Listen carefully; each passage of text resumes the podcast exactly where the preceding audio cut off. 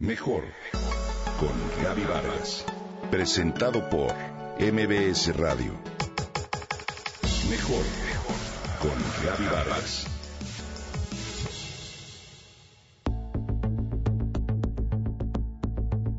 Estoy segura de que tienes WhatsApp. Además, que tienes uno o dos grupos al menos donde te escriben sin parar, ya sea el familiar, donde hasta la tía te pone la foto de lo que hoy preparó de comer, hasta el inevitable pero necesario grupo de mamás del colegio, donde se pasan la tarea en caso de algún olvido.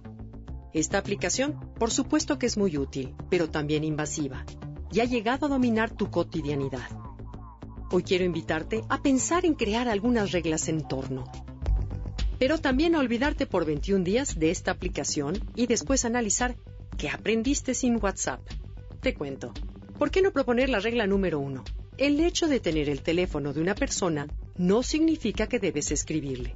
En ocasiones, no existe la confianza suficiente para que le escribas.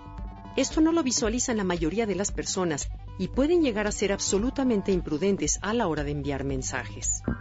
Regla 2. Las charlas a distancia son complicadas, más aún si se trata de un lenguaje escrito, por más emoticones que tengas. Esto puede dejar a la imaginación de quien recibe el mensaje cosas quizás como el sarcasmo, el humor o la seriedad. Regla 3. Cuida lo que escribes. Muchas veces el conversar a distancia nos hace decir cosas que en persona nunca diríamos. Ojo con las capturas de pantalla porque todo puede ser usado en tu contra. 4. No critiques ni difundas rumores. Muchas veces los grupos se convierten en una especie de patio de vecinos donde abunda chisme. Habría que evitarlos. Regla 5. Envía solo mensajes absolutamente necesarios. Y a estas reglas básicas se suman también cantidad de enfados, originados quizás por esta aplicación, como por ejemplo alguien que no se enteró de un plan organizado en una cadena de mensajes porque no lo leyó y así infinidad de situaciones inexplicables. Hoy sería bueno cuestionarnos. ¿Estamos atados a WhatsApp? ¿Por qué no olvidar la aplicación por 21 días, al cabo de los cuales estoy segura que te darás cuenta que esta frena otras formas de comunicación directas como antes se solía hacer?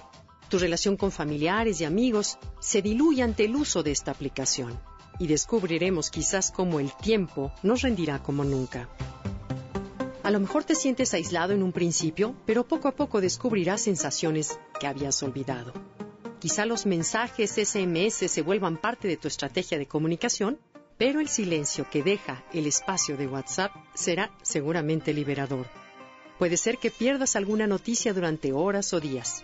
Quizá alguna persona con quien mantienes relación de WhatsApp estrecha deje de comunicarse contigo. ¿Es cumpleaños de alguien muy cercano? Muy bien, sin WhatsApp, seguro marcarás su teléfono y le hablarás para felicitarlo. ¿Hace cuánto tiempo que no lo hacemos? También te tengo noticias. Al dejar WhatsApp, se terminará en tu vida la incertidumbre de las dos palomitas azules, donde él ya estuvo en línea y no ha respondido. Te concentrarás mejor en tu trabajo. ¿Cuántas horas pasas en tu trabajo frente a la computadora sin voltear a ver el celular? La vida está hecha de pequeños momentos que poco a poco perdemos un padre que recoge a su hijo y mientras lo espera mira sin pestañear el WhatsApp, una madre que en el parque se emboba mientras mira su grupo escolar, una pareja que cena en completo silencio con el reflejo del aparato en su rostro. Te invito a olvidar tu WhatsApp por 21 días. ¿Te animas?